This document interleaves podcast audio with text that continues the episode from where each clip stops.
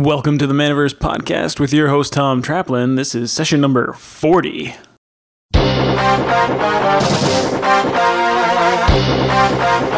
Okay, welcome to another roundtable edition of the Manaverse podcast. I'm your host, Tom Traplin, and I have with me today John Covello, Wayne Middlestead, and Travis Perry. And today we're discussing event marketing.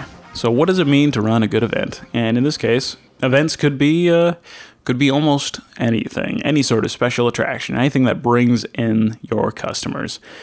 Uh, so this follows right after the Shadows over Innistrad pre-release, and as many of you probably already know, Shadows over Innistrad was an immensely popular Magic set, and the pre-release was very well attended.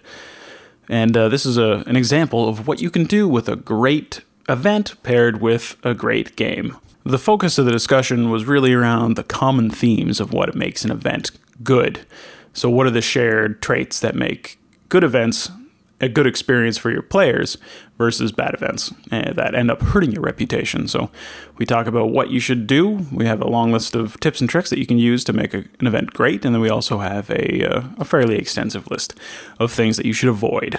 And ultimately, we end up segueing into the end of the episode where we discuss an article that was recently released on Tumblr with the title Tabletop Gaming Has a White Male Terrorism Problem. The article goes into detail about one woman's experience in the tabletop gaming community, but the issue really is is that it's just one of many, many people's experience with our community, and it's something that we definitely need to talk about. And uh, I'm gonna just say, in general, it is awful, awful stuff. And like what happened to this this woman in the article should never ever happen anywhere, let alone our communities.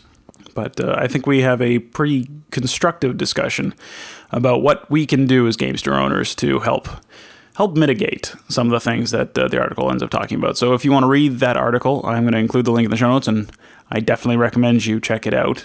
And uh, I think I'm going to leave it right there. I'm not going to talk about it too much. I'm going to let the episode talk about it for me. So without any further ado, let's jump in.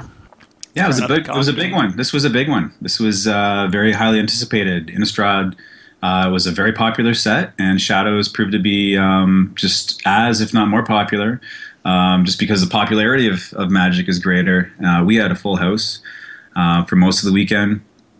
Uh, one thing that was great about that is uh, getting the 50 or higher attendance to stay nice. pro advanced.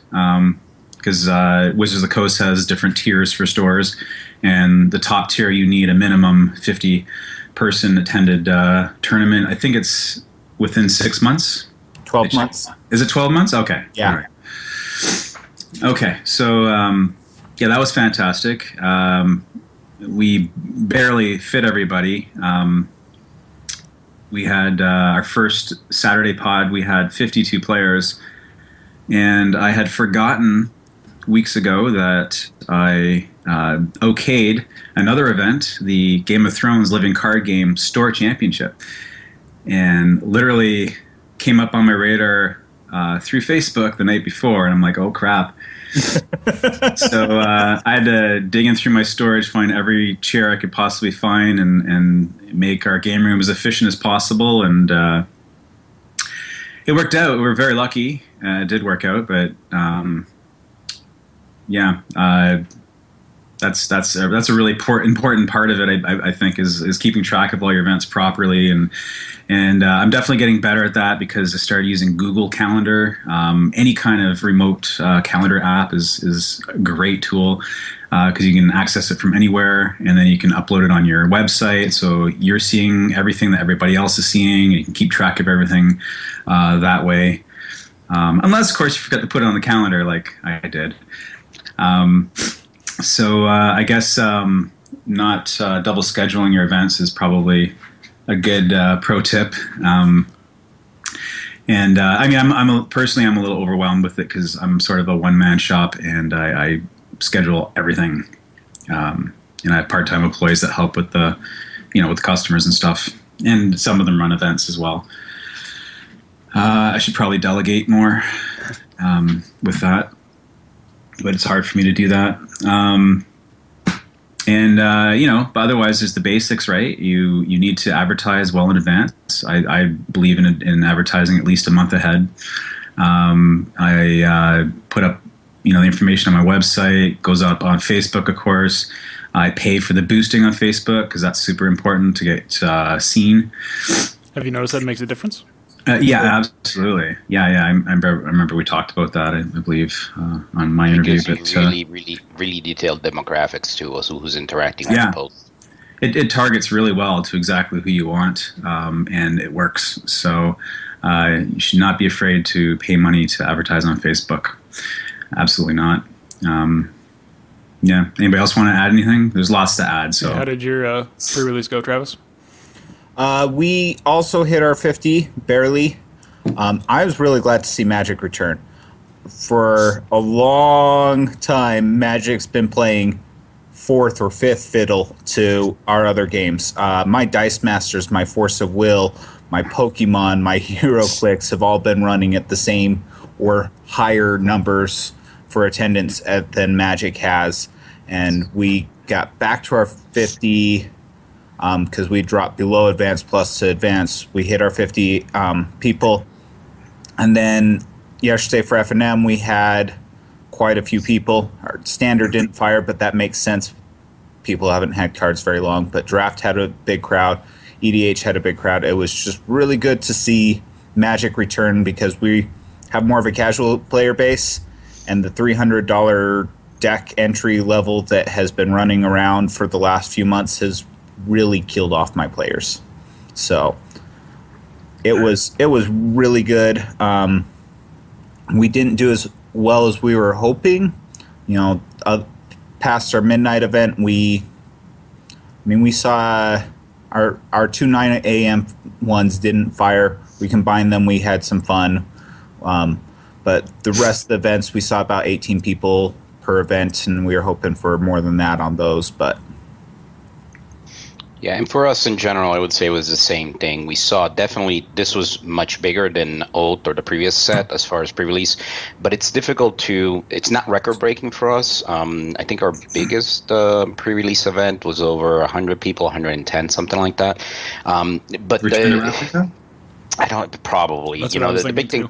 Yeah. Um, yeah. There's that, and there's level of competition, right? There's a lot more stores, so no matter what you do, schedules or things like that, you have a more diffused player base. So um, we did hit that 50 mark, which is good um, in at least a couple of those events. But uh, we do six, right? So what we've seen that was interesting is that. Uh, our popularity shifted. So we had less people than we did before in the midnight pre-release, which is something we do every you know Friday night slash Saturday morning, um, and it shifted. I think to the 10 a.m. was one of our more popular ones in the Sunday events too, which normally are, are fairly lower attendance. And I don't know if that's because other stores weren't doing it at that time, or for some reason it panned out better for customers, or they they, they just don't want to do midnight anymore. I don't know, but there was a shifting of the the number of players in these time slots more than anything else. Um, there was an increase in players, and we had the same thing, Travis. Our EDH was well attended on Friday. Um, booster draft was was off the hook as far as how many people showed up and we couldn't we got two people for standard which is pretty mm-hmm. typical when a new set release what we tend to see yeah. is actually standard goes up as we're getting towards the pre-release as far as attendance and our draft numbers drop and then when when the actual set starts hitting that's when you get a big boost in drafts and you know kind of choose into the, the, the other formats. Yeah. Yeah, we did. Uh, we did six events as well. We always do six events. We do the midnight. We do two on Saturday, two on Sunday, uh, and then we do a third one on Sunday. Um, and this is unique to us, uh, just for kids. It's 14 and under. We do have a weekly Sunday uh, kids workshop, and so we do the pre-release for them as well, and they get a, their own game day as well, and they seem to be really appreciative of that. It's it's you know so they sometimes outnumber the uh, the main events. Uh, I think we had uh, over thirty this weekend, um, nice. and you know kids are a great uh, demographic to invest in because those are all future customers. And uh, well, and that's so you took an approach sort of like the Pokemon thing, right? Where you segregated a bit of the age ranges. That's that's actually a really good idea mm-hmm. because uh, there could be an intimidation factor there of like you know, hey, uh, I'm gonna go play with a grown up kind of situation versus like I know people will be in my age group. That's that's excellent actually. Yeah. So one of our 9 a.m. is also youth. but we actually saw our youth show up at midnight. We were pushing really hard for the midnight. Most of our customers knew that we had dropped below the the 50 plus marks, so they kind of all bandwagon together or pulled together to help us hit that. So most of my kids showed up at midnight with their parents. So Nice. Wow. Interesting. Lucky kids. yeah. Get to stay up that late. Um, I I found wanna- something. Hmm? No, go go ahead. Finish. Uh, okay, yeah. g- Um, going back to running the six events, I think I'm going to have to stagger my events uh, differently. I've been doing them uh, 12 o'clock start time and 4 o'clock start time uh, because you know I just I don't want the day to be that long. But uh, you know when it comes down to it, the 4 o'clock goes to fire, and there's still people in the main event who want to play in the second event. Uh, so I think I need to stagger them a bit farther apart. Maybe start the other one an hour earlier and uh, the other one a bit later. Um, and there was actually uh, uh, some guys. Well, one of the guys was, um, you know, the last pre-release. He was really upset that we had overlapping events, and he's like, "I'm never never coming here again because I can't go to both pre-releases on the same day." And you know, and then uh, yeah, so this uh, this pre-release, him and his friends were not there. So uh, eh, not that you know we had problems with numbers anyways but uh, and and uh, something we do traditionally because we do have pre-release packs left over and we usually do um, and there's everyone comes out of everywhere uh, you know do you have any left over do you want to sell them and uh, and I think that's a big waste of uh, investment personally. What- So what we do is we we offer our release event. So today's event, uh, instead of just a regular sealed deck, we, offer the the pre-release packs again, and that makes special. Gives people another chance to do the pre-release. Maybe they couldn't make it that weekend, but uh, you know it's a, it's a good way to use up the pre-release product instead of just cracking them open or selling them.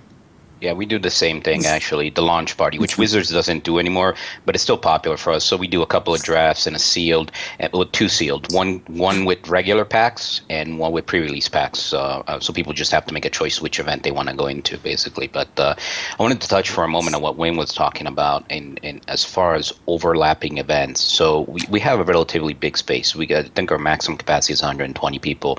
Uh, Once we move, it'll be even more than that. But there is a constant juggling of things going on because magic can be hit or miss, right? If you have oath and you're getting an event that barely fires with like 12, 16 people, it's one thing. But you have to plan what happens when you're going to get 50, 60, right? So that's definitely a challenge as an event organizer to look at your space and figure out what can I comfortably do. Also, staffing wise, what can I do to make sure that I have the right people here that can make the event fire on time? Because when you have multiple things going on and it never fails, even though on our website there is a way for you to literally schedule an event, so we reserve a table for you, right? You just go there, you click on it, fill out a quick form. A lot of people just decide to show up. And I hate to turn anybody away, but those are usually the first ones that have to be turned away because it's like, look, you want to play a game right now, but I have an event that fires at one o'clock, and I have no idea is it going to be ten people, twenty people? Because what I find usually we get about ten percent pre-registration, and then the rest ninety percent shows up at the door, right? Even though we have things in place to try to estimate how many people are we going to have coming in, it's always a total crapshoot. Do you guys cap your rounds? I mean, do you do you play out Yeah, I was curious about that too. full rounds or do you cap at three or four? Uh, four, we don't do more than four. We sometimes do three. Uh, this past weekend, one of my employees decided to just keep it at two, uh, so we could leave early. Which you know, he said all the players were fine with that. I'm like, oh. and of course, uh, it came back and validated because it needs to be more than two rounds. So Right, that pre-release didn't count, uh, which is probably going to hurt us um, for our numbers because Wizards, of course, looks at your attendance and they they base uh, your product for the next pre-release on you know a few pre-releases back. So that's going to catch up with us. Um, we do cap. We uh, usually four, four is the magical number we found. There's a, a number of reasons why we what Wayne was talking about. We want to try to have as little overlap as possible. Um, you know, there'll be some people that are like, oh, you know, it's round three, and I, I don't think I can make the top eight or whatever, not get any extra prizes, so I'm just going to drop and go play in the other event. But we try to minimize that overlap, and one of the ways to do it is you, you cap it. Plus, at midnight, one hour to build your deck, four hours. That's five hours, assuming the event starts exactly at midnight, and you always have the late person that shows up, right, and et cetera, et cetera. Um, you're looking at getting out of there six to seven a.m. at Yeah. least. So. Um, Yeah, and a hundred person tournament at midnight doing full rounds is ridiculous. and I've nobody, done that before, and I, I, I I actually, vowed I never to actually do really that again. enjoy it. We cap at four for midnight, but my old store that I used to play at played the full rounds. I don't know why, but getting out of an event at 10 a.m. is awesome. it might have a factor to do with your age too. I, I'm, I'm good. Yeah, I'm I'm so lucky. I got uh, an employee that he stays up really really late, anyways.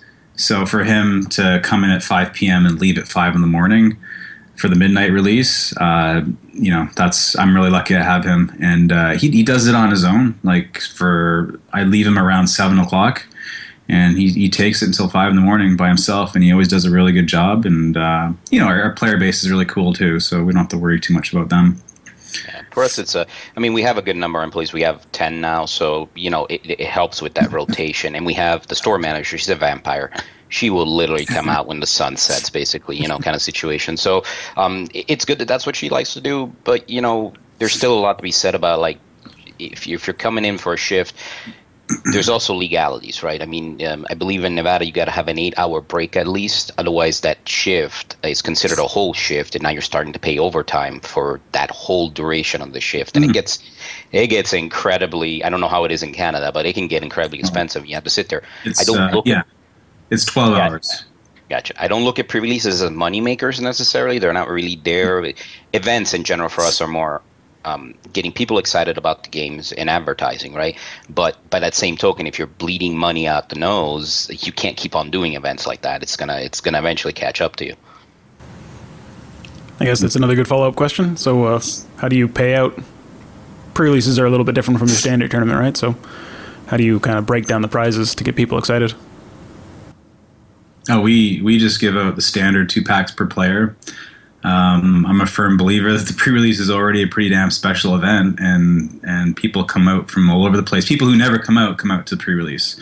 I mean, we're in a huge city too. We have a huge population density, so um, you know every pre-release that runs in Toronto is is well attended, as far as I know. Um, and uh, yeah, that's I guess that's all.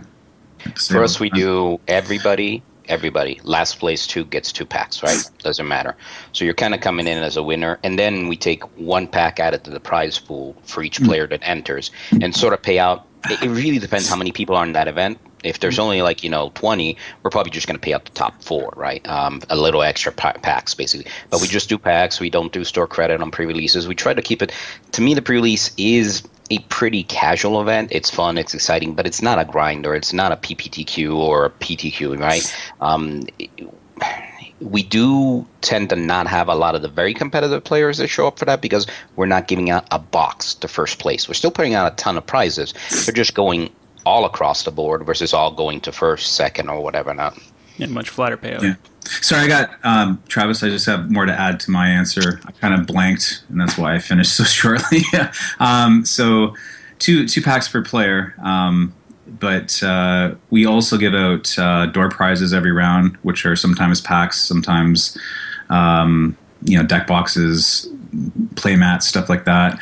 Uh, we always have a well, not always, but the last few we've had a feature table and usually the feature table is reserved for like the top players uh, it's kind of a big deal. And uh, because we're f- so focused on casual um, we switched around. We always put the, the last place pairings at the feature table and then the winner of that match gets a booster pack. So that lets the people who on the bottom actually try and win something. We also spread out our prize pool a lot. Like you just in a four four round tournament, you just have to go two and zero, and you get you get at least a pack. So the top doesn't get as much, but I really prefer spreading it out to as many people because I get that one pack and it makes them a lot happier. And yeah, it is it is a casual event, like John was saying. It's very casual centric. So we do we do ours a little bit differently. We do a higher pay in, um, thirty bucks. But we provide food. So do pizza for the midnight one. We do breakfast burritos for the morning ones, sandwiches for lunch and stuff like that. Um, and then we do a prize round, round three. So no matter where you're at, round three, you're facing somebody that's pretty comparable, and you have a chance. And it means that most everybody comes up with something. Um, this year we did playmats. We got some custom playmats made, and round three was a playmat round. So, you know, uh, half the people walked away with a twenty dollar playmat. The smaller event that didn't fire, that well, the two nine a.m. ones that didn't fire, we just gave everybody a playmat. Um, so, and then with cutting it, it does flatten prizes a lot anyway. You're giving out to a lot more people because still a lot more of the crowd is in prize pool at that point. Um, we've looked at going to something closer to one pack per player and then distribute the remaining pack among the winners, but we haven't made that switch yet, so that may happen next time. Um, the prize round and the food is really where we flatten prizes, though. Yeah, so that's interesting. You said you're on the higher end. I would say that the thirty dollars is about pretty much what I see all around. That's what we do it at. If you if you sign up early, like before the Monday before, you get a five dollar discount. But for the most part, I've seen thirty across the board. Um, we had fifteen in our area. Holy cow!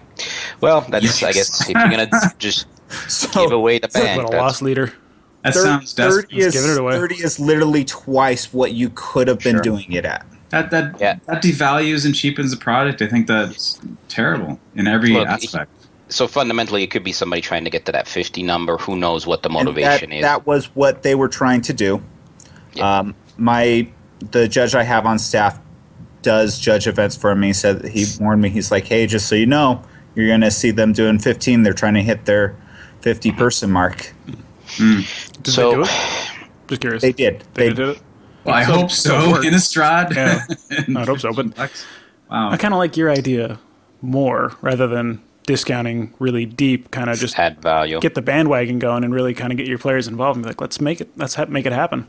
I mean, I did forget one more invested, thing. Right? Um, while I was on the subject of, of prizes, one thing that we do, it's so we get the packs a day or two early, right? And and what we do is we sit there and we Ziploc bag each one of the packs. So the Ziploc bag is for two reasons.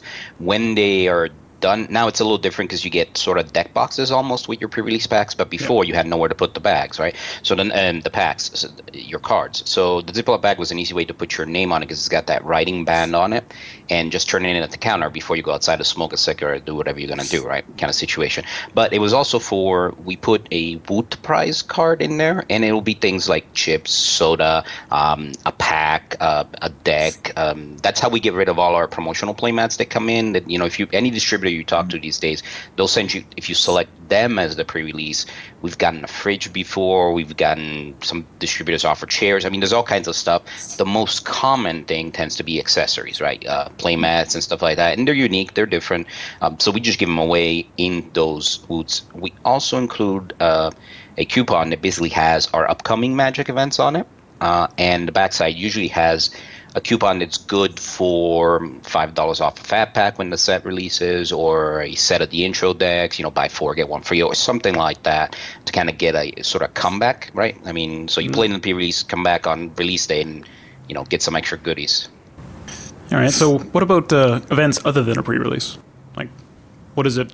Like a pre-release is kind of different. It's special. It's pretty unique. It is. It's casual and they, focused. They send right? you. Uh, they send you decorations too. I don't know who put together the. I put the, together the the Avacyn Angel. That was that was tough. Um, uh, but they also sent like about twenty of these paper lanterns. The lanterns uh, were a pain.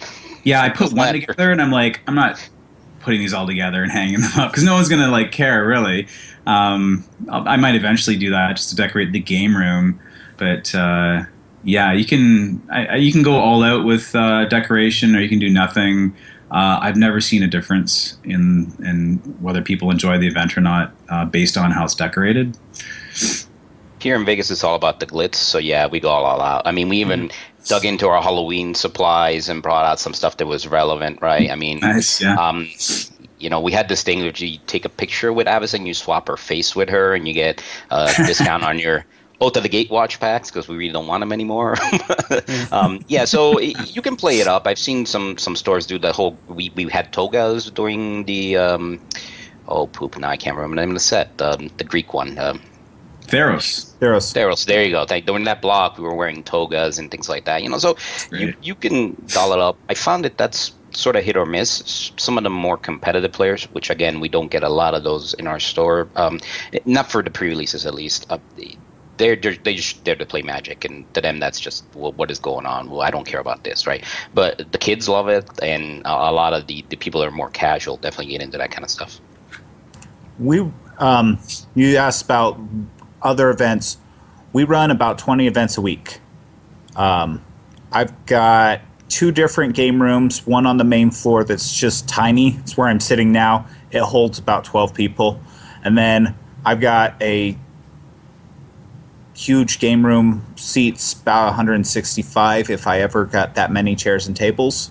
Um, I don't have that many chairs and tables, so it really only seats 64.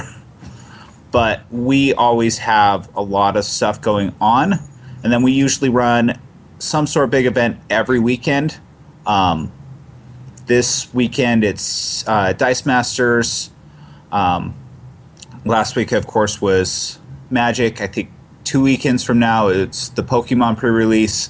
Um, there's always some event going on. The way I can do that is I've got five employees and they run most of the events for me. Um, the guy that runs most of my events is out right now, so I've been picking up a lot of that, but we're always got somebody scheduled to run something big.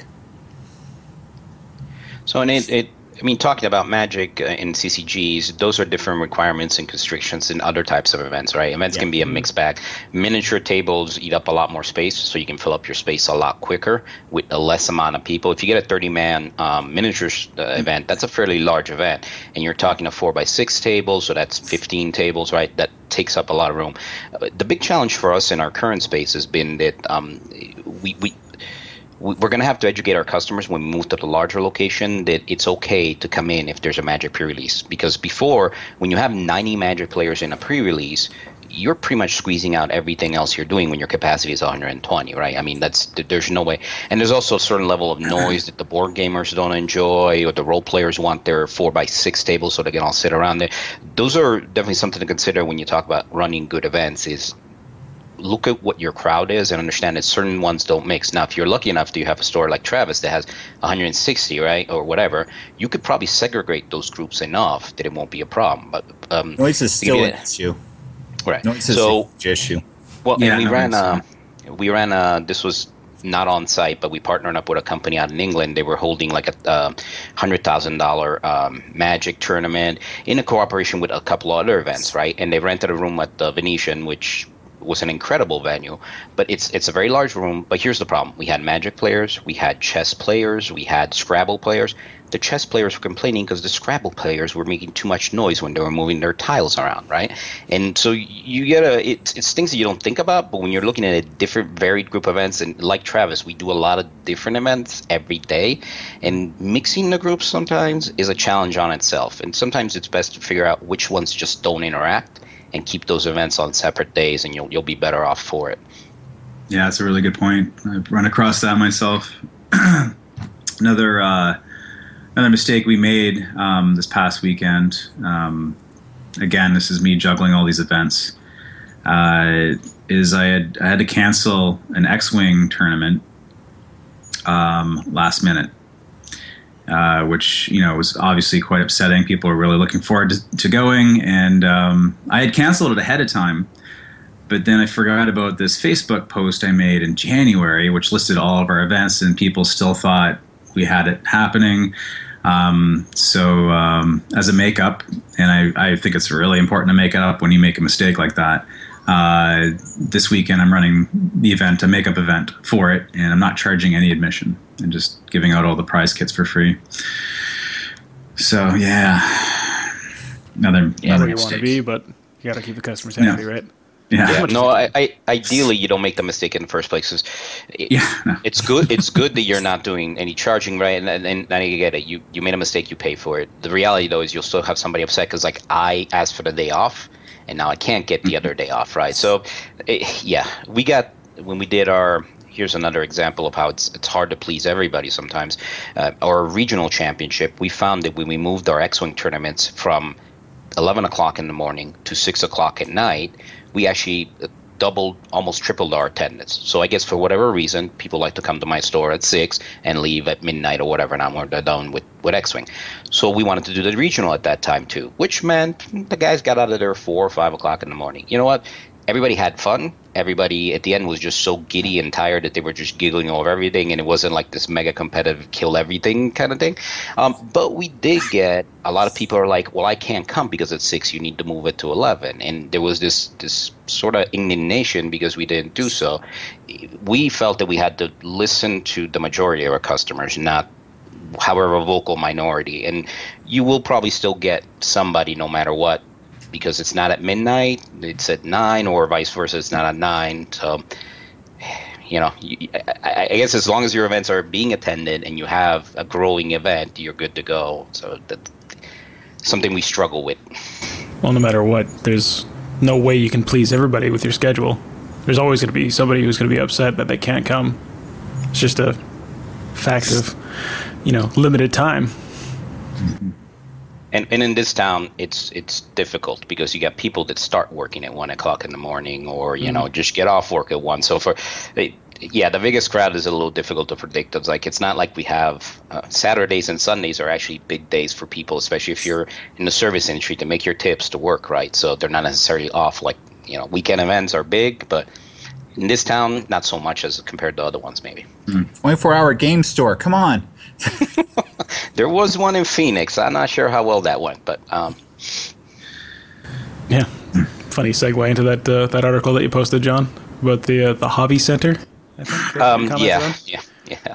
So um, yeah, it, it, was it was an article about uh, it, they were talking about like how we don't need brick and mortar stores and we should go towards um, just event centers, which Hmm. You know, there's there's opinions on that. We can probably do a show on that one too, Tom. Um, I think so. Yeah. But the, yeah, that that article discredited itself by not using spell check. That's what yeah, I thought too. What are you gonna do? Go the internet. How do you fill it when you're not running tournaments? um, well, that's that's the, the model is a club. They don't sell anything. You pay a subscription fee, and that's how you pay for the rent, right? Um, mm. Like I said, I, I think it's definitely a subject for a show if that's a viable model or not. Um, but anyways, yeah, send me a link to the article. I'd like to read sure. it. Mm-hmm. About you know, we, we talked a little bit about what what makes a good event, right? I mean, um, we touched a little bit on one not to do, right? And with that, one of those was um, making sure that you don't overlap events that aren't necessarily compatible with each other. Um, another big one, at least in my book, is make sure that the event starts on time. I mean, that's a big sticking point for a lot of our customers, right? Um, for whatever reason, I mean, you're here, you want to have fun, you don't want to be waiting. And um, so the difficulty there sometimes lies in what happens when you get the guy that calls you 10 minutes before the event starting saying, hey, I'm late, can you hold the event, right? Uh, mm. You hold it, you keep going. Um, for something like, if we talk about specifically about CCGs, um, something like a standard tournament, right? Um, for Magic, you can drop in at any point in time. You can drop out at any point in time. It doesn't matter. You don't affect the whole group. But something like a draft becomes a bit of an issue because I, I have to have eight late people to start a totally separate pod in order to do it. Um, so for us, the, it, it, really depends on the event. But in general, we try to make it a point to start um, as, as close as possible to the starting point. And that means, you know, when you're looking at things, um, if your event start at 10 a.m. and your store opens at 10 a.m., maybe your personnel needs to be here at 9:30 uh, versus exactly at 10, uh, which I've seen sometimes happen. Right? I mean, you get there and there's a line outside the door. You're still trying to count in your till. Um, it, I don't understand how that works, but it, it does happen. So. Yeah, for sure.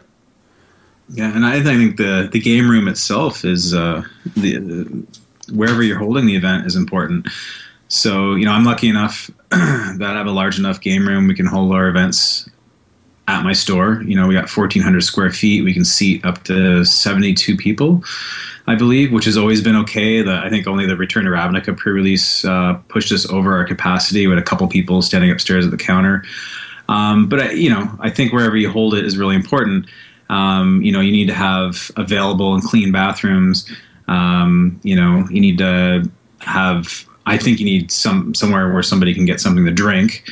I think that's important, more important than food. Um, and you know, we so we sell pop, and we have like a re- reverse osmosis water filters. People can fill up water bottles. Um, I think uh, you know we got air conditioning. There's air conditioning in the room, uh, which is super important. Uh, you know, if, if, the room's too hot, too uncomfortable, nobody's going to have a good time. It's not going to smell very good either. Um, yep. You know, and and having enough space. Um, you know, I, I I could I could probably fit more than 72 people, but then it would be uncomfortably crowded. So I think I think where you're the setting for your event, no matter what kind of event it is, is very very important. And when you go further up to like um, you know pro tour qualifiers, um, even even way up to Grand Prix, I mean, you can imagine what they have to um, all the things they have to consider. And you know when you go to a, a, a large event like a Grand Prix um, you can definitely tell when things are being run really well, when they have enough space, when uh, it's organized well enough. Um, you know, having enough uh, staff to help run the event um, is also very important. Uh, if you're understaffed, uh, everybody's going to feel that too, and uh, there's going to be more frustration.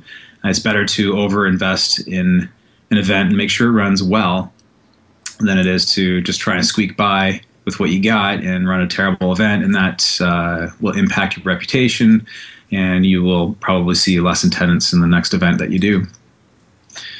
I was going to definitely uh, touch on the staffing as well.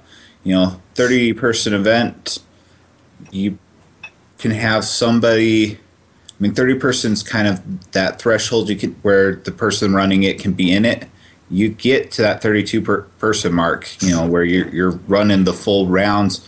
Person that's running the event can't be one of the participants.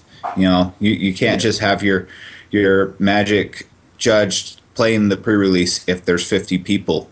He's got to be actively running around answering questions, helping people uh, fill out decks or uh, not fill out decks, but uh, follow rules and and move to the next stage and make sure people are on time because we talked about how time's an issue. And if there's not somebody actively monitoring the time and telling people hey we're we're at time you guys are at turns entering the results and stuff because it takes a long time to put all those results in. And if they're in the event they can't start entering results until their match is finished. And if they're one of the last matches you're adding another 10 15 minutes between rounds. Um, you know, if you're at 50 person event, you probably need two people there just to run the event because at that point you need somebody that can run back and forth between the game room and the retail area and get or the back room or wherever fill out things that have I don't know happened. You know, grab grab drinks and stuff if needed. There's always something that comes up that that needs attended to. So yeah, you're still operating a business, right? So yeah, there's not just the event well, going on. You then there's the person behind in. the register too. Yes. Yeah.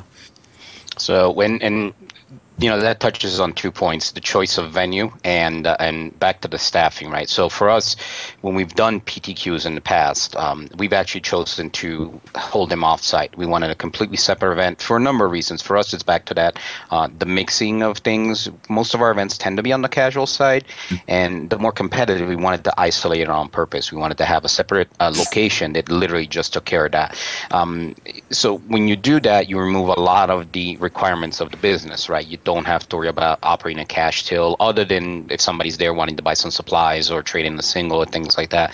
We even went so far as to renting out um, dealer um, tables so that other people could handle the singles because all we wanted to concentrate on was running the event. Um, so when you when you look at where you're hosting it, that makes a difference on your personnel and the requirements, right? Um, the nice thing about hosting it like at a hotel, like we did, is I don't have to worry about the chairs; they have them. I don't have to worry about. I just have to make sure they're doing it the right way, right? They're setting it up correctly the way we asked them. Now, in the store, that changes the equation because now you're dealing with, you're right, um, you have a store to run too. And we try to mitigate that a little bit because we try to always have somebody that's their sole role is to judge the event, not to run it, but the judge. We'll usually have another person who, in between customers and things like that, is running the event. In other words, he's entering the results and stuff like that. Um, and you have cashiers. Now, I understand this is like for most stores, probably an inordinate amount of people. But when we have about 70 to, to 100 people in the store playing in different events and customers coming in and shopping, we want to make sure that all of them are having a good experience. If you have less than that, you can probably make do with less people. But we do get the comment a lot from judges. Um, this happens a lot, obviously, with Magic, because that has more um, sort of rigid and organized judging system. Uh, they love judging here because all they have to do is judge. We're not asking them to enter. We, we even go to the point of they, if they give out warnings, we'll enter them for them in the WER. All our staff is trained to use. And for those people who don't know what the WER is, the the Wizards event reporting system. It's the software they use, right? Um, so yeah, it, it's important to make sure you're adequately staffed. That makes a big difference. And then it's important to factor in the cost of that staff, right? When you look at an event, are you running an event um, because you want to advertise, you want to sort of boost attendance or whatever not, or are you running an event because you're trying to make money on it? If you are, uh, then you, you really have to look at what all the costs are, not just the entry fee and the prizes you're giving out. You know, every event is going to be different. You know, we talked a lot about magic events, but we've got tabletop international tabletop game day coming up and that's going to require a different set of requirements than judge. I'm going to have to have a half dozen people just sitting around demoing games all day. I don't know if you guys are trying to run anything for that. Um, I know you guys aren't running the weekend after that free comic book day because you guys don't have comic book stores. I'm looking at a completely different staffing system set up for that.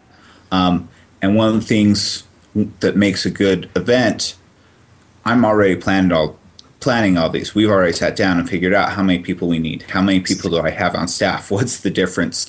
Um, those things you can't just throw together a good event on the last minute. You've got to plan out ahead of time. You've got to figure out what your requirements really are, and you have to be prepared for them. And interesting enough, you mentioned International Tabletop Day, right? We, we do it every year. This year, we were chosen to be one of the partner stores. There's 300 of these in the United States right now. But um, that is, you're right, a completely different set of requirements. But it touches on a point that's a bit frustrating for us. Um, we like to plan things out. We like to plan things out well in advance. Something like Tabletop Day, um, our staff will be running demos, our staff will be running events, but we also have a lot of volunteers that do things on International Tabletop Day in our store when things are sort of like last minute from the publisher, it becomes really an issue for us because it becomes hard to sort of incorporate and do that stuff. Mean, we worked with like, you know, Yellow's been in the store before, um, AEG, et cetera, et cetera. Um, these are all great guys. Some of the other publishers, sometimes we get the, hey, we want to run this this weekend. Do you want to do it? And we're like, Magic pre-release weekend, Magic launch weekend, Pokemon pre-release weekend. You know, it, it, seems like maybe they don't consider these things, and for the most part, we try to be as accommodating as possible. But part of running a good event sometimes is when know when to say no. Um, I'm sorry. If I run this event right now, I'm going to give everybody a really bad experience, and I'd rather not do it. It's a difficult call to make, but we'd rather do that than just kind of jostle something together at the last minute and it just sort of falls apart at the seams. Yeah, I think uh, timing is everything. Um, uh, here in uh, Toronto, uh, for example, uh, our game day lies on the same weekend as Toronto Grand Prix, so we're we're really uh, you know up against you know a huge competitor as far as Magic players go. So it has to be you know it has to be aimed at people who are more casual who are not interested in spending that much money on an event, etc. And uh, I mean, the uh, the promos are really sweet for this game day, anyway. So that might draw some people in just for those. Um, and that's just an unfortunate um, thing that happens. I mean, but it's it's important to look ahead to when these events are happening when you're planning your events, and uh, and not to double book. Like, I mean, in Toronto, there was like a, a dozen other stores running events, and um, you know, trying to find a day that doesn't coincide with someone else's event is just about impossible.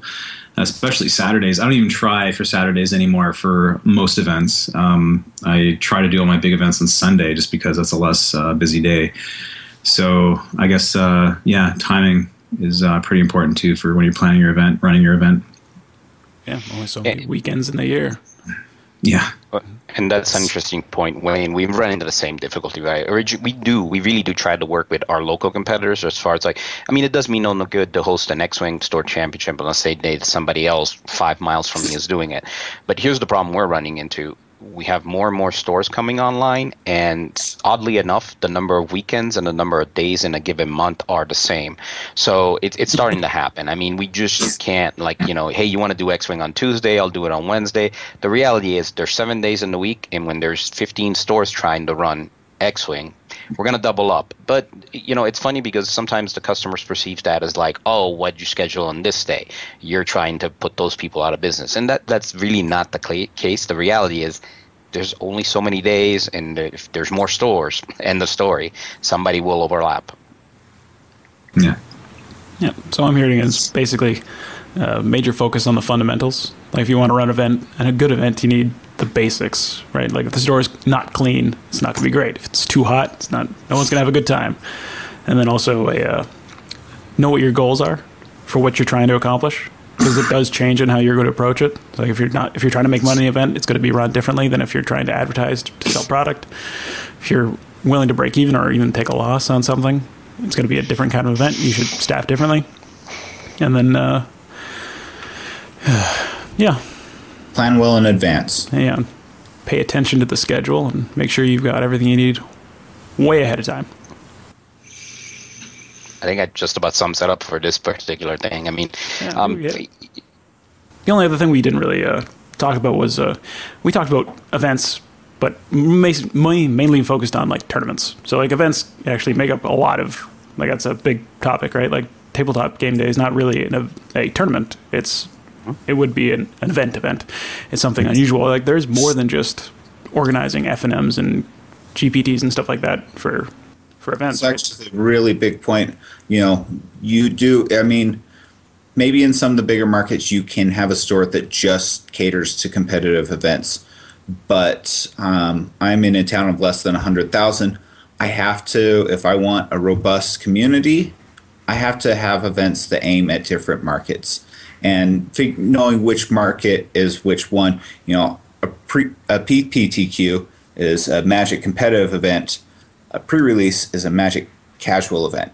You know, there's there's definitely some of those already built in, but you know, we try to we try to actually do that with every event that we run on a regular basis. All of our weeklies, we try to have both a competitive and a casual scene. Um, a lot of those we do with um, leagues and leagues you get points for coming in playing for fun teaching new players playing with with uh, people that haven't played much before and you can earn prizes just from league.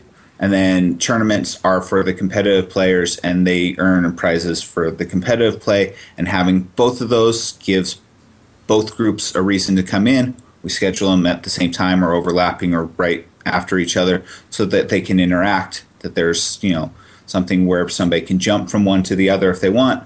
But yeah, you have to have both casual and competitive events if you want a healthy community for a game. Mm-hmm. Sure. And, and, one thing to note too would be um, be ready to um, explain when some one of the things we, we sort of struggle a little bit with is we have different types of events, right? I mean, um, and when our competitive Magic player stumbles upon our Monday League, which is pretty much a you know casual come down, make you score points by doing achievements, and it could be anything from like bringing us cookies to building a zombie deck and that. And then it's scored over a period of four to six weeks. Uh, what ends up happening, though, we get a lot of customers that walk in and they're like, "Oh, I heard there's a tournament tonight," well, and, and then maybe they're disappointed when that tournament isn't what they think it is. No, we're not pairing anybody. You can come in and play as many or as few games as you want. Right? It's a completely casual event.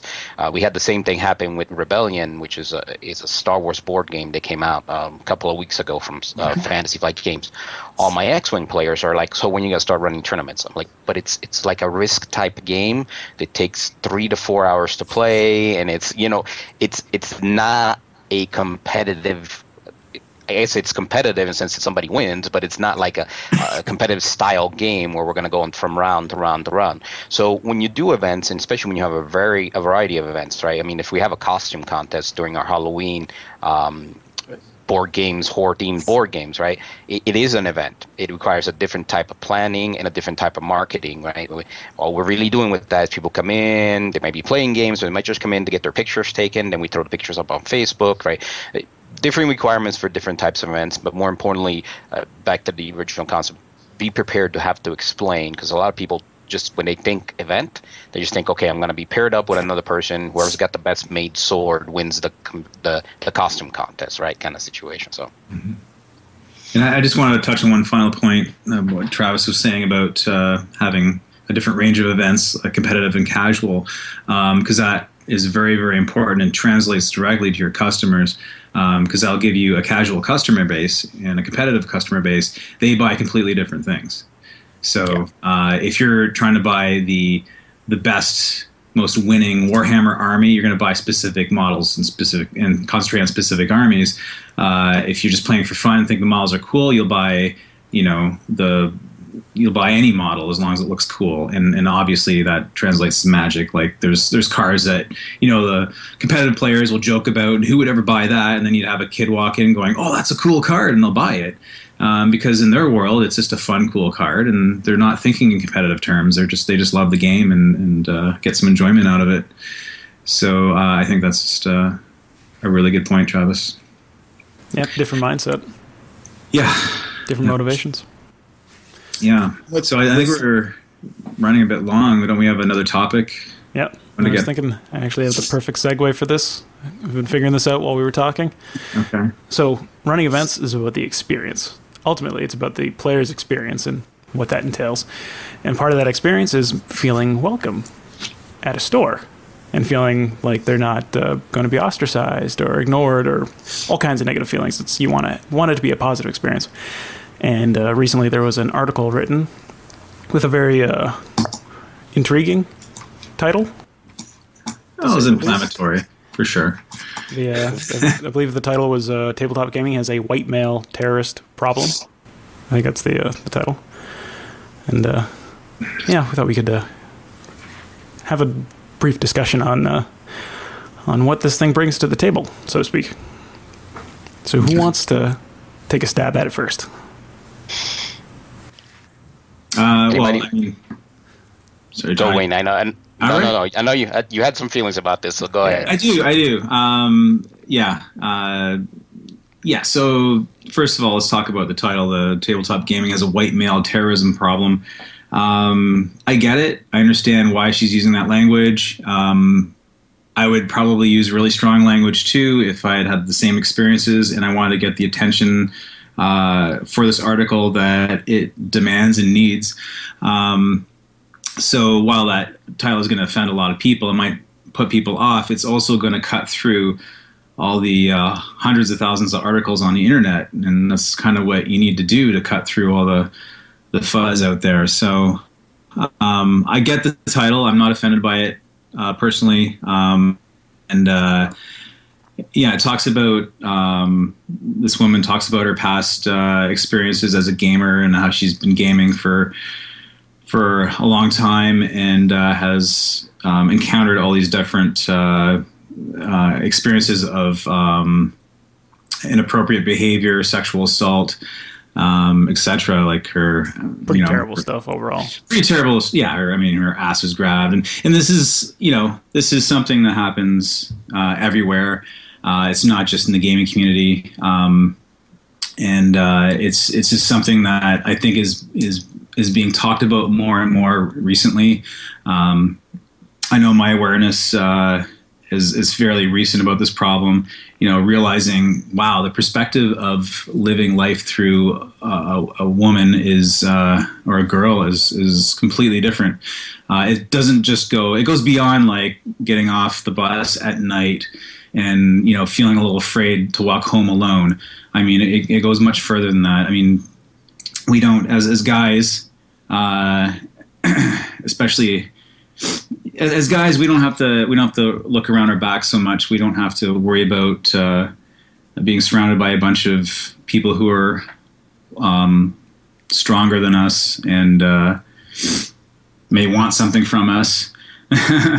um, you know, it's just a completely different world Uh, and uh, I appreciate what she's saying in the article, and I think it's uh, it's an important topic, and uh, I think uh, the attention it's it's getting is good because I think people need to think about that in in every context of their life, and I don't think uh, you know the three of us in our shops. Um, I don't think it's really a, a, big problem at our shops. I'm, you know, and it could happen though. I mean, it could be happening whether we know about it or not. Because the truth is, um, when those things do happen, they usually aren't reported.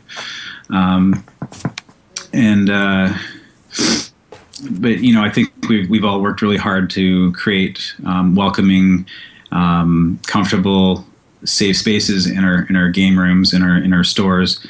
Um, so we're not we're not seeing this as much, but uh, you know, I, I, can see it being a problem elsewhere. I can because it, because it is a problem in every aspect of life, not just the gaming community. So that's my piece so far. I don't know.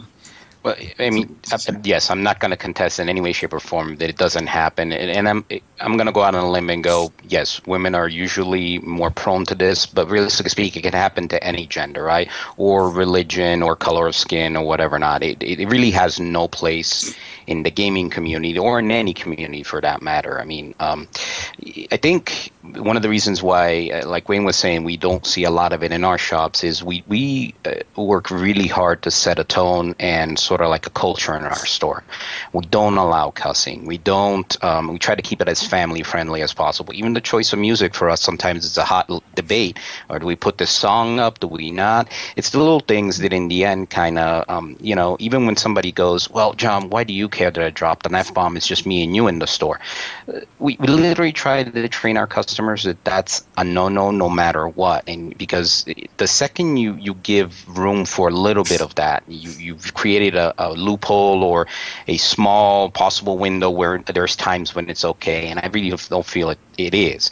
Um, so when you start with the basics like that it becomes much harder for those people to feel welcome in our shop. And, and i'm perfectly okay with that. I have no room for hate. I really don't in any way shape or form. So um, we start by setting that right tone, and we also try to consider our customers equal, no matter you know what their gender is or um, when they walk through my door they're gamers. And that's fundamentally how i address it. It's literally you are the same as the next gamer that's coming in here. Um, the only time you're going to be different in my book is if you're a problem child that's making everybody else uncomfortable. And then definitely we have to address it. You know um, i take from this because you know, like we've talked about, hopefully this isn't ever happening at my shop. Uh, you know, um, Wayne said I'm not I, I'm not there for every conversation. I'm not upstairs in my game room very often, so I you know, there's always the possibility something happens. But you know, we we have a decent number of women that that shop at our store, and I hope that a lot of that reason is that it's a place that they can feel comfortable. Um, what I take from this is I'm looking. I need to look and see is it as safe of a space as it could be, and if it's if it could be more safe, then it should be more safe. And I think that that's the important part of the article. It's not oh we need to step up above the level of harassment that she's had. We need to step it up so that's not happening. We need to look at wherever we're at, and we need to step up. Um, I have different rules than John. Our rules are that your language has to be appropriate for those that are around you, and it is more difficult to police because it does say that when it's just me and you in the shop, the conversation can be different. And you know, I've thought about that and and stuff. Um, I do okay with that rule, um, but I can totally understand why he's why his rule is the way it is. Um, it is much easier to police, and it does create a very different mindset. Um, one of the things about the game store is it's a third space. It's a space that people do feel comfortable in, but it's also not their home space and it's not their workspace where they have these very strict filters in the way that they interact with other people. And we need to make sure that there's still a filter for these people. You know, this isn't the place where you can just be the most horrible version of yourself that you can be. There still needs to be social filters there, even though you're not at work. And so it's a culture that we have to actively build and we need to actively make sure that it is where it should be because those experiences it they don't have to be that bad before they're bad. They don't nothing has to happen to somebody like what has happened in this article before it's a problem. It can be half of that, it can be a quarter of that, and it's still a problem. And so it's not just if it's that big of an issue, it's if it's an issue at all. Mm-hmm. Sure. Yeah, and I think uh, just to interject a little bit, I think part of the, the article was that it's not some of the experiences that she had were actually the game store or the owner or someone behind the counter. That was the problem. And I think that's probably pretty rare. Like I said before, I don't think there's a lot of game store owners who open up a shop thinking they're going to be a like an, you know an asshole. Like that's not their purpose. That's not what they want. They want to make people happy. I think a lot of the negative experiences are inter-customer, right? Like it's the gaming community, not necessarily at the stores. It's hap- but it happens at the store because that's where the community gathers. So I think part of the uh, part of the solution is kind of like the way John approaches it, kind of trying to police and manage it before it becomes a problem. Kind of like uh, so by preventing or by saying, okay, we don't want any swearing in this in the shop, not at all. You know, family friendly. That's the the line, right? It's kind of like the broken window theory, where the neighborhood like the crime rate will go down if there's well, if the crime rate will go up if there's like graffiti and you know people are jumping the turnstiles in the subway and just dodging the you know the quarter the, those kinds of things or broken windows. It just seems it creates an environment where it makes it seem like it's okay if people are swearing. If it's just you know a bit rougher, and then it's almost like a slippery slope to the really bad stuff, right? So how do we uh, as the game store, who's not necessarily the root cause of the problem, but it's where the the problem kind of occurs. How do you approach it and, and try and find a solution to it, right? So that that actually touches on a couple of things, Thomas, and it's um so again back to that culture, right? I mean, and I don't want to tell people that run game stores you're doing it wrong. Realistically speaking, you might have built a whole community that comes to your shop because you play death metal in your shop, and and that's yeah. you know to you that's why you opened the store. You opened the store because you wanted to hang out with your friends, um, and you know you wanted to get games at wholesale back to that clubhouse kind of situation and we have several of those right? And, and so here's here's the problem though that i see. Um, we, we call them the mundanes right? People who were never exposed to gaming but there's more and more of those coming on board. Um, things like tabletop uh, with Wil Wheaton um, the big bang theory the, it's expanding this to now more of the mainstream. So you, you sort of have to make a decision at a certain point. If you want to continue to be the clubhouse, I, I, suppose that's okay. There's nothing wrong with it, right? And I'm not saying that Travis runs a clubhouse. I'll get to the separate game room is, a bit of a unique thing too, right? Um, but if you do that and you're hanging out with your friends and you happen to, I don't know, I think you have a right to fly the Confederate flag, but it sends a message, right? I mean, so if that's up in your store, you're say, setting a certain tone for that.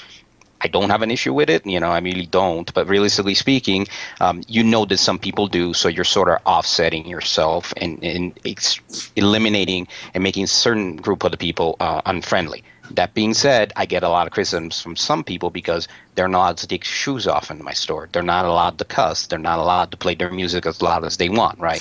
So it's it's a matter of choosing where you want to be. And in and Travis brought up a point, right? The separate game rooms were something that we ever since the beginning of the store, we've always had the game room in the store. It's its own set of logistical problems, and that's a big reason why I'm sorry, guys, you got to be as nice as possible when you're in playing in my store because you are exposed to the rest of the population that's just coming in to buy stuff.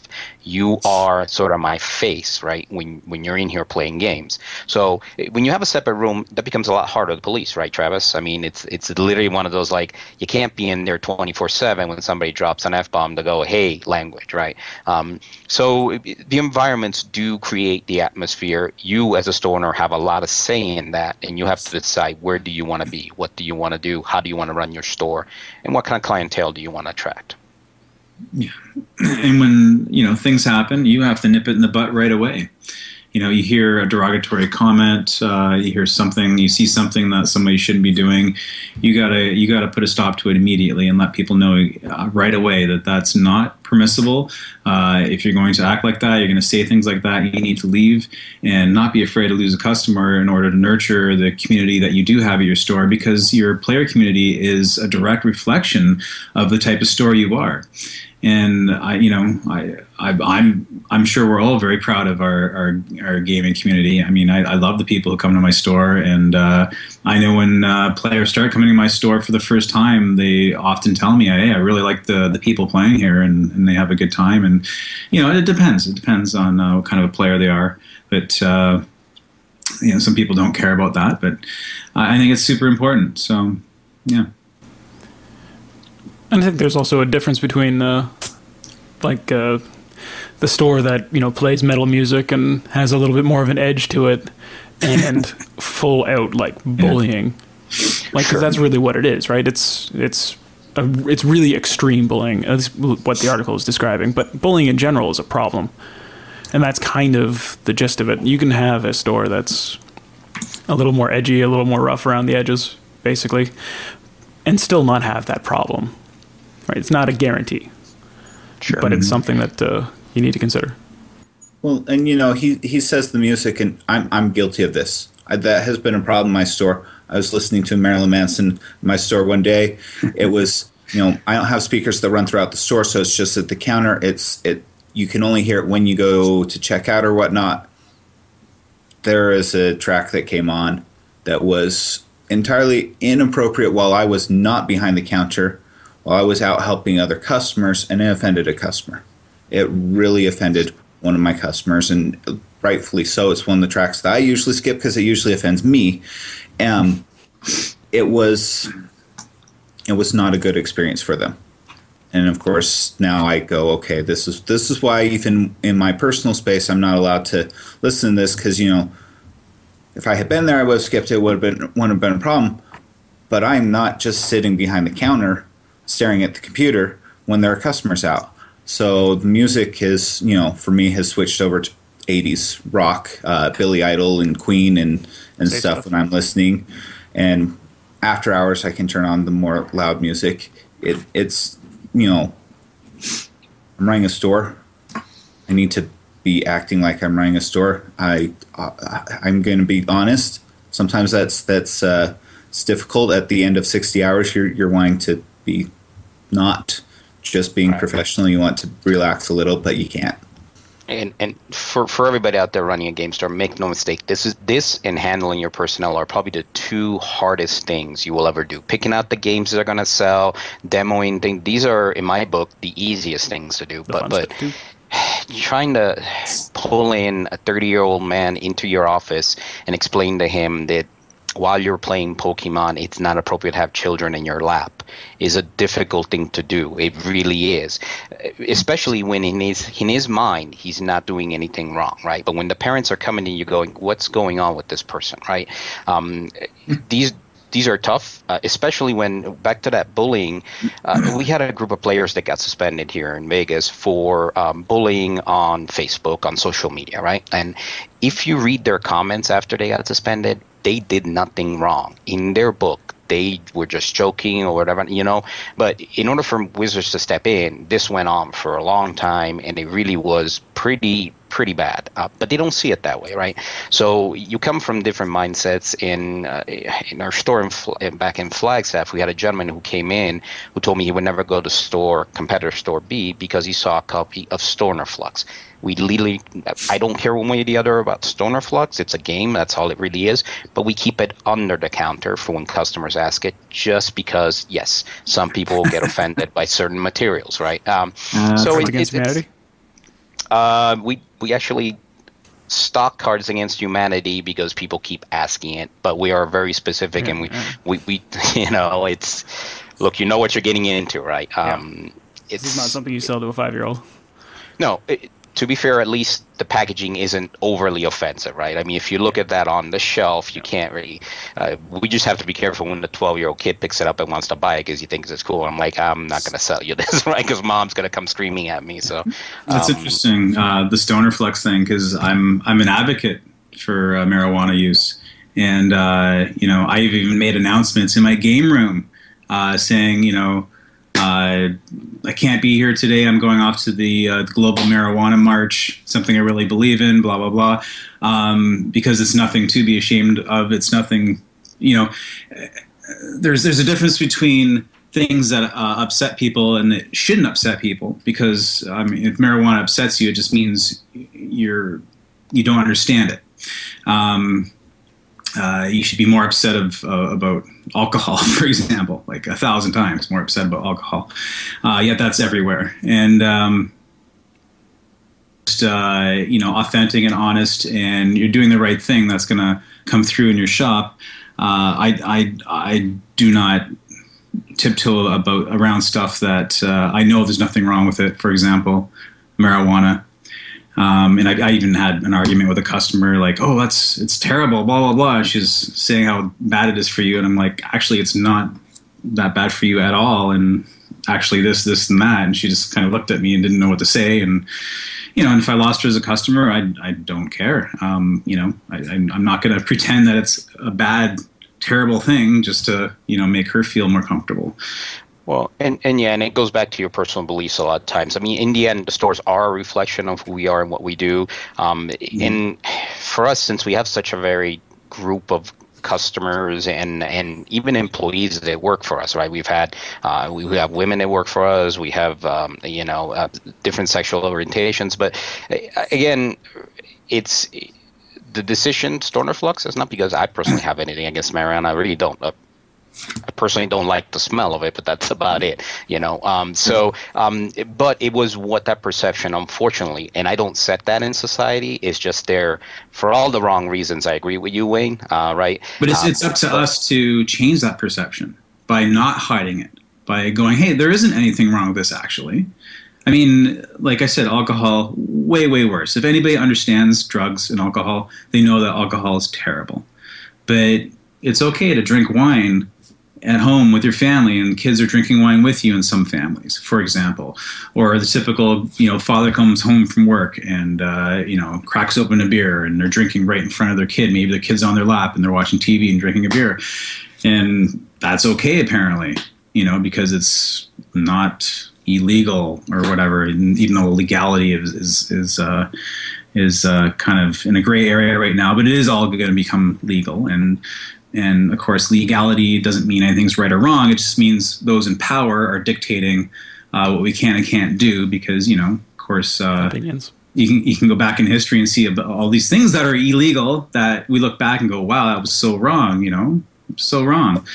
Um, you know, sure, and alcohol was illegal, right? I mean, that yeah, didn't work very well. They tried getting so. rid of that as well, but uh, yeah, but I, I uh, just want to get back to the uh, the article as well because uh, we seem to be talking a lot about bullying when I know bullying is part of uh, what's in this uh, article, but it's really surrounded um, around the topic of sexual assault, which is a little a little stronger of a of an incident than just bullying. That's um, the extreme version. Yeah, sure, um, but uh, you know you don't get thrown in jail for bullying. you get well, thrown in jail for sexual assault. And I think the reason that we you know, I don't have any experience with the sexual assault. I and you know, so I don't have much I can put in on this. I it doesn't happen at my store. I wouldn't allow it to happen at my store. I haven't been around it, so I can't add in anything on that. And I, you know, that's a good thing, but it's harder to to address something this extreme when I personally have no experience with it. And that's the easiest way to approach is basically to say it is unacceptable in every form. Mm-hmm. Right. It's, it's like, good that you're not experiencing it. You're not seeing it. I mean, yeah. uh, where where it becomes our responsibility is when we do see it or we do hear about it, hmm. and we gotta like be on top of it. I mean, if we just ignore it or don't don't take care of it, then you know we're part of the problem. Uh, just like we're part of the problem keeping marijuana as an uncomfortable subject. You know, the whole that whole idea. Not to bust your balls, John. I'm, I'm just no, no, no. It's, it's fine. I'm, yeah, I'm just saying that uh, you know we need. To, it's our responsibility to do something about that. Uh, I think this this article is really calling out um, the uh, the industry as a whole and saying, you know, do something about that. Don't just laugh it off. You know, if, if you're this this this is this you know speaks to the whole community. So if you're you're gaming with people, you're with a bunch of guys. A girl walks by, a guy makes um, you know some remark, some sexual remark at her. Um, you know, you don't don't just be one of the guys that's like ha ha, and you laugh it off. Be the guy who's who says, hey, "Wait a minute, that that was not cool." Okay, that that that it's gonna really upset her. There's no reason to do that. And uh, so I think it's just it's it's a call to action. I see that letter as a call to action, just uh, for everybody to re- be responsible for uh, their actions and to act upon other people's actions when they're obviously um, not appropriate. Hi. Hi, Wayne. I just want to say I agree with everything you're saying as a female point of view. I'm leaving. Bye. So, if, if I may, my uh, my background is in public relations. That's what you know I, went to college for and, and, got a degree in and all that good stuff. So the takeaway here would be, Travis, you're lucky. You don't have any instances uh, happening in your store the, the catch here is what will your staff do if that ever happens? So yeah. much like we have, look, if the store catches on fire, this is what you're supposed to do. If there's a shoplifter in the store, right? I'm assuming all of us here have emergency plans for, and our, our employees are trained in these. There needs to be uh, something in place to train your staff to make them understand that it can happen anytime, anywhere, including our stores. And what do we do? How do we approach it, right? Because um, you're not there 24 7 travis i'm not at my store 24 7 i plan on not to be at my store 24 7 so i want to make sure that when it's open and my customers are in there something happens they're all going to take care of the issue like i would um, and, and that's really important i feel that a lot of stores don't think about right they don't have emergency plans in place for what do you do yeah, that's that's a really good point, John. Because I, I I've definitely fallen short there. Because I'm mostly there all the time, but there are sometimes I'm not. So uh, that's a really good point. And um, I, like I know I know how I would handle it if uh, a sexual assault occurred in my store, but I haven't really discussed that, for example, with my staff. So uh, I think I'm going to uh, have a meeting some sometime soon. that's probably a good idea. Make sure codify the whole yeah. thing. Like, you might find it, unusual. Don't make it weird. Make it just like this is something that can happen in the sense that like yeah, you know, don't panic when there's a fire. Yeah. This is what you're supposed to do because we talked about it beforehand. Whereas if you say okay, this is what happens. This is what you are supposed to do. Just follow the rules as an employee. If you see any, you know, any sort of sexual assault happening in the store, this is how you approach it, and that way it kind of takes away the, uh, I don't know, the awkward. Oh, I, I do I have to be the the white knight here? Do I have to be the guy who interjects this? And you know, you're just doing your job at that point. If you make it uh, part mm-hmm. of the mm-hmm. operation, it might make it a lot easier for people to address it. Yeah, and uh, I mean, the, the, sad reality is as well as. Um, you know, I think it's the stats are like there's over 90% of sexual assaults don't get reported. Right. Because they're not a big enough deal or they don't feel they'll be believed or they're embarrassed so many reasons. Um, you know, we got to get away from blaming the victim. We need to uh, take responsibility for ourselves, our stores, and uh, yeah, um, I, I, think uh, I think it's you know it's so hard for uh, anybody who's been sexually assaulted um, to actually go through with pressing charges and then go through with actually winning their case. Very, very hard to actually win a case. Most cases don't go anywhere. I mean, the, the stats are even even slimmer. So you can imagine, you know, what's really happening out there, and you know, we see this tiny sliver of of that reality when someone is charged with sexual assault. You know, for that one person that actually managed to get a charge, there's you know there's going to be a hundred thousand that didn't, or something ridiculous like that. And we can just look to high profile cases like John Ghomeshi here in Canada. um, who just got acquitted um, from sexual assault charges from various women over his career. Um, he's got a reputation for being kind of a uh, an inappropriate, slimy type type of guy, um, and uh, using his power to uh, trap women and uh, you know assault them. Although you know he lost he lost his high profile job because because of a sexual assault. That court is now being uh, going to, uh, to to court. Um, that case is now be, being brought to court, and that's why these other women came out of the woodwork. That just uh, from the the case that just happened, where they're like, you know, geez, um, he did these things to me, and and uh, I want to step forward. And the problem with their case was uh, the defense lawyer just tore apart the uh, the victim's uh, testimony because this happened years and years ago. And uh, you know, when you're put through trauma, uh, it's really hard to piece together what happened. And uh, the stories weren't consistent, and it's too bad it all fell apart. And then you know, you, you guys down in the United States, you got your Bill Cosby, who's uh, I'm not sure how his his case is going, but you know, there's someone who had uh, a lot of power and a lot of access to um, situations where you know he was with women and and uh, God knows what the truth actually is, but uh, you know, obviously something with the amount of women that came forward, something something happened. Uh, does anybody know what's going on with that case, or if you got charged? Or well, we're coming up on the Uh, I hour, believe- so if uh, yeah.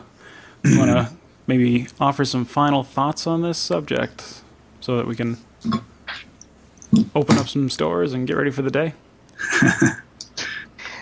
Um, I, I think my final thoughts were just that um, it, we don't condone it, don't allow it, and quite simply be prepared for it. That's that's the the reality of life. If these things do happen, it's not just a matter of um, uh, you know. It, there, there's there's no way it's going to happen in my store. We do the best to prevent it. We do the best to provide that atmosphere that doesn't welcome it. But um, be prepared to to know what you're going to do about it, it when and if it does happen. Does that make sense? You know Yeah. i'm i'm probably going to be talking about this in our weekly meeting with my employees. Um, definitely need to step things up. Um, sexual assault doesn't happen but i wonder if there's instances where sexual harassment happens in in the community that we can be finding and stopping. And i know that we need to step things up I definitely need to empower them and make that part of their job, like uh, you guys were talking about, because I don't think that that's something that we've talked about as part of their job. And so, you know, my thoughts are definitely same as when they, you know, when we started. This is this is, you know, it's not about when it gets this bad. It's about long before then, and we need to to make things better. Prevention over treatment, if you can. Wayne. Yeah, um, sorry, I was just I was trying to look something up because I, I know that uh, I've seen some stores uh, certified as LGBT friendly or something. They get acknowledged officially in some capacity, um, and I think that's uh, uh, like Safe Zone is from the Gay Alliance. Um, I looked into. I, well, I haven't looked into. I want to look into getting some sort of certification like that, but something that's like out there and obvious, so people know that uh, we're a safe space uh, to come to. And um, yeah, I think. Uh, but bottom line, you know, we just we all need to be vigilant, acknowledge that it's happening. Um, that uh, you know, the people who are experiencing sexual assault are facing an uphill battle. Um, that we can't blame the victims we need to um, do whatever we can to support them and um, put a stop to anything, any behavior that we don't uh, think is appropriate. Perfect. And just to add my two cents, I think uh, as gamers we role play as heroes and you know the greatest warriors and all kinds of excellent things. We should probably start acting like it as a group. And I think as the uh, the store owners, that's you're kind of the arbiter of this community, and we should try and make it as uh, as safe and welcoming as we can. And I think putting it out there, and making it not uh, not assumed, but like actually stating it. You know, if it takes it, uh, if it requires you to say, you know, before every tournament that uh, this is the way things are, we're gonna make everyone happy. You know, swearing, no, no bullying, like just being, uh, being assertive about it. I think we can do a lot to improve the situation. Okay, well, if nobody's got anything else, I gotta go, unfortunately. So John's got to go, and uh, I'm sure everyone else has got to get their day started. So uh, thanks again for get, for coming on the show, guys. Really appreciate it. I think this was a very interesting conversation, and I hope uh, hope the listeners really enjoyed it too. all right, you guys have a great day. next Okay. time. All right, you two guys, take care. See you guys later. See ya.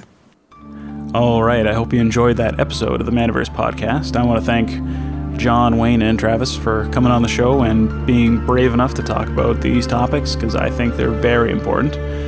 And if you want to join in on the discussion, I encourage you to leave a comment on the page. Uh, that would be at manaversesaga.com slash MVP040, MVP040. Uh, yeah, drop a comment in down there. And then if you want to find your way to the article, I recommend you check it out and uh, bring it up at your local game store.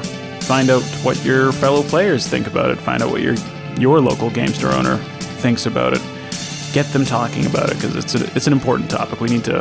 This is something as a community that we need to address. So, uh, yeah, and also a special announcement: if you haven't noticed, the Manaverse podcast is also on YouTube now. So if you want to see our rugged good looks on video, that is now an option. You don't have to just listen to us, our sultry tones coming through your earbuds. You can also get get a face full of face full of our rugged mugs. So, uh, yeah, that's that's the end of the show. I want to thank you guys for for listening. I always appreciate it. Yeah, I guess I should just close out the same way I always do. Thank you for listening. Thank you for watching if you do check it out. And uh, we'll see you guys next time.